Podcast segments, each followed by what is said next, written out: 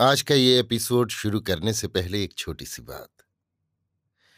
क्या आप भी अपना पॉडकास्ट बनाने की सोच रहे हैं? तो एंकर ट्राई कीजिए।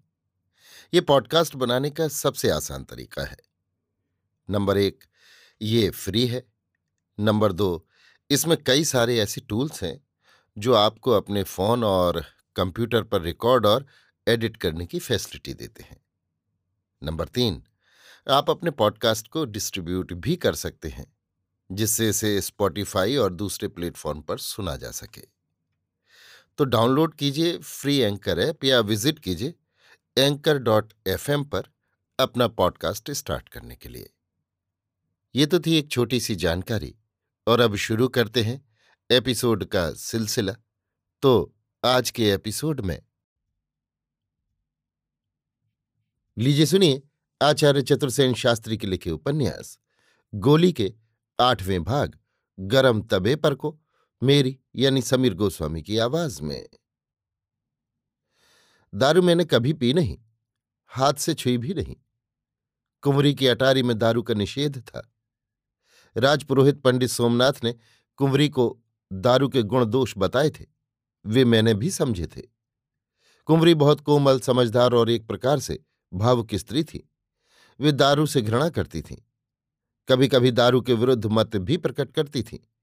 मेरा मत भी कुंवरी से मिलता था, पर माँ को मैंने दाता को दारू देते देखा था।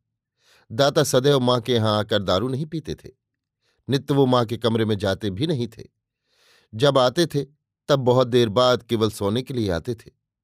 उनका आरोगना, दारू पीना, खाना पीना सब बाहर ही होता था। उनके गोले चाकर उन्हें ये सब बाहर ही जुटाते थे।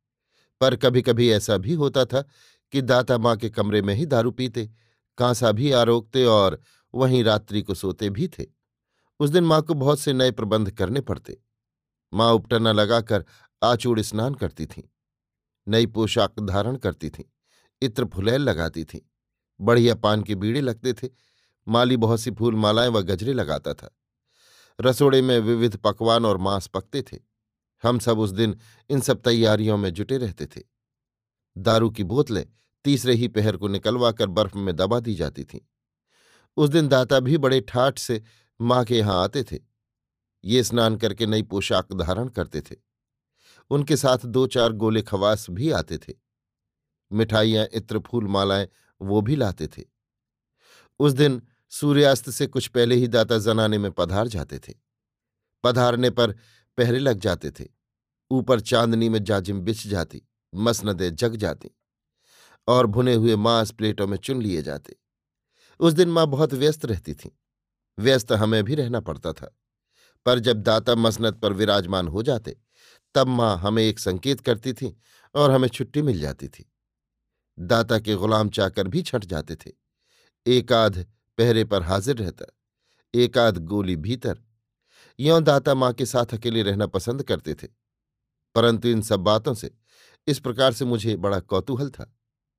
दारू के विषय में बुराई तो बहुत सुनती थी, पर दारू की इतनी धूमधाम देख मन में होता था, दारू है कोई भारी चीज़, और वो कैसे पी जाती है, ये देखने जानने की दुर्दम लालसा बहुधा में मन में दबा नहीं पाती थी, तथा बहुधा छिपकर बहुत रात तक माँ और दाता का दारू पीना देखती रहती थी।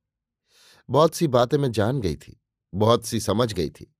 दाता आग्रह करके माँ को दारू पिलाते, उसकी जूठी आप पीते। एक दो पैग पीने पर दोनों की चेष्टाएँ बदल जाती। उनकी तबीयत भाव भंगी व्यवहार सब छिपकर मैं देखती तो बिना पिए ही मुझे दारू का नशा हो जाता और कलेजा धड़कने लगता। फिर मैं अपनी गुदड़ी में आ पड़ती और सोचा करती कि इसी प्रकार कभी न कभी दारू मुझे भी पिलाना पड़ेगी। किसी न किसी को, पर किसको? मैं ये सोचने लगती थी पर उत्तर न पाती थी।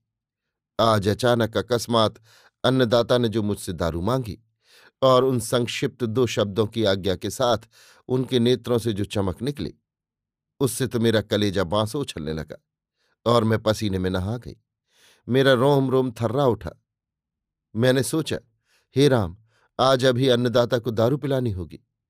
मेरे शरीर के प्रत्येक रोम कूप नेत्र बन गए थे और उन सब चित्रों को विविध रंगों में देख रहे थे, जो मैंने छिपकर माँ और दाता के दारू आरोगने के समय में देखे थे। इन सब चित्रों में मेरा नवयवन, मेरी चाह, मेरी लालसा और साथ ही भीत, आशंका, घबराहट, इन सबने मिलकर मुझे अधमरी कर डाला था। मैं भागी आ रही थी, जैसे सूखा पत्ता आंधी की झपेटा में घूमता, पैंच खाता उड़ता है। पर मैं जाऊँ कहाँ? दारू मुझे कहाँ मिलेगी? कुंवरी की अटारी में तो है नहीं, दाता से कहना संभव नहीं। वहाँ भीड़ भाड़ में मेरा पहुँचना संभव न था। फिर मुझे वो सब तैयारी भी तो करनी चाहिए, जो मैं छिपकर माँ को करते देख चुकी थी। मैंने सोचा, पहले मुझे नहा धोकर पोशाक बदलनी चाहिए।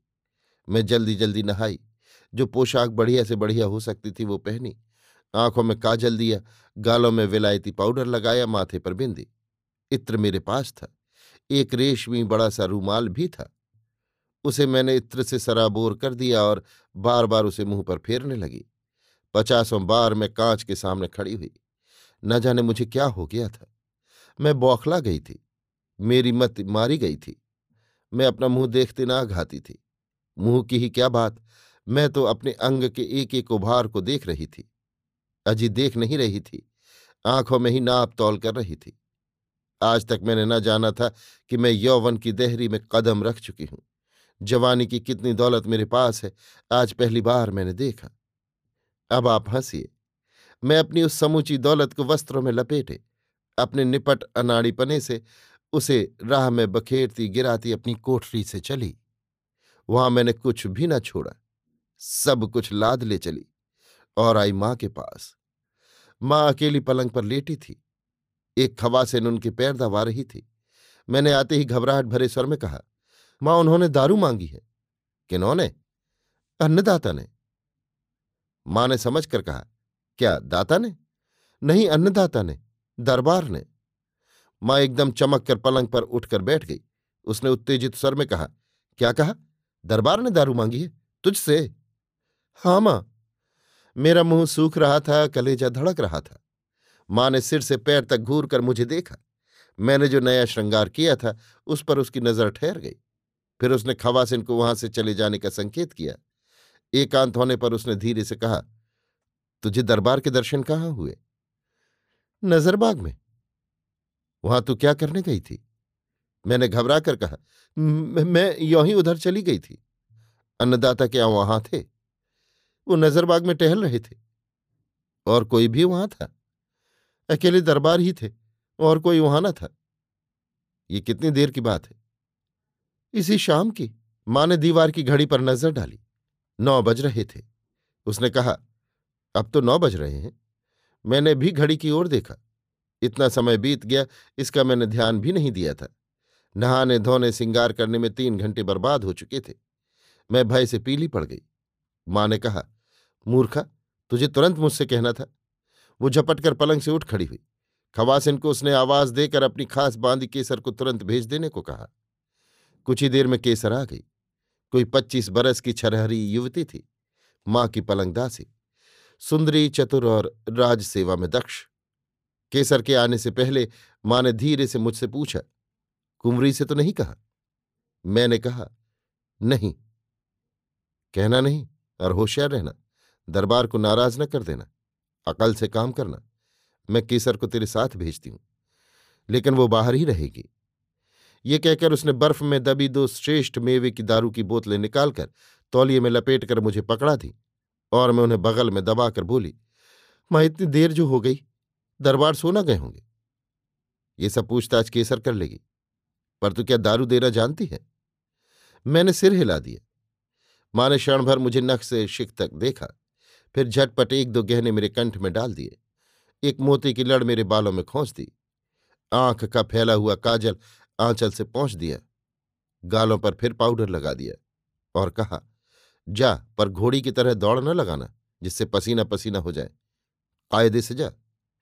मैंने डरते हुए कहा, माँ, अन्नदाता गुस्सा करेंगे तब? केसर सब ठीक कर लेगी। जा।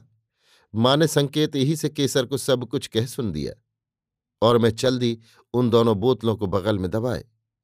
कलेजा मेरा धड़क रहा था। रक्त की प्रत्येक बूंद उछल रही थी। यंत्रवत मेरे पैर उड़े जा रहे थे। मेरे होश हवास ठिकाने पर थे या नहीं नहीं कह सकती। मैं जैसे हवा में उड़ी जा रही थी अथवा गरम तवे पर चल रही थी। अभी आप सुन रहे थे आचार्य चतुर्सेन शास्त्री के लिखे उपन्यास, गोली के आठवें भाग, गरम तवे पर को मेरी यानी समीर गोस्वामी की आवाज़ में।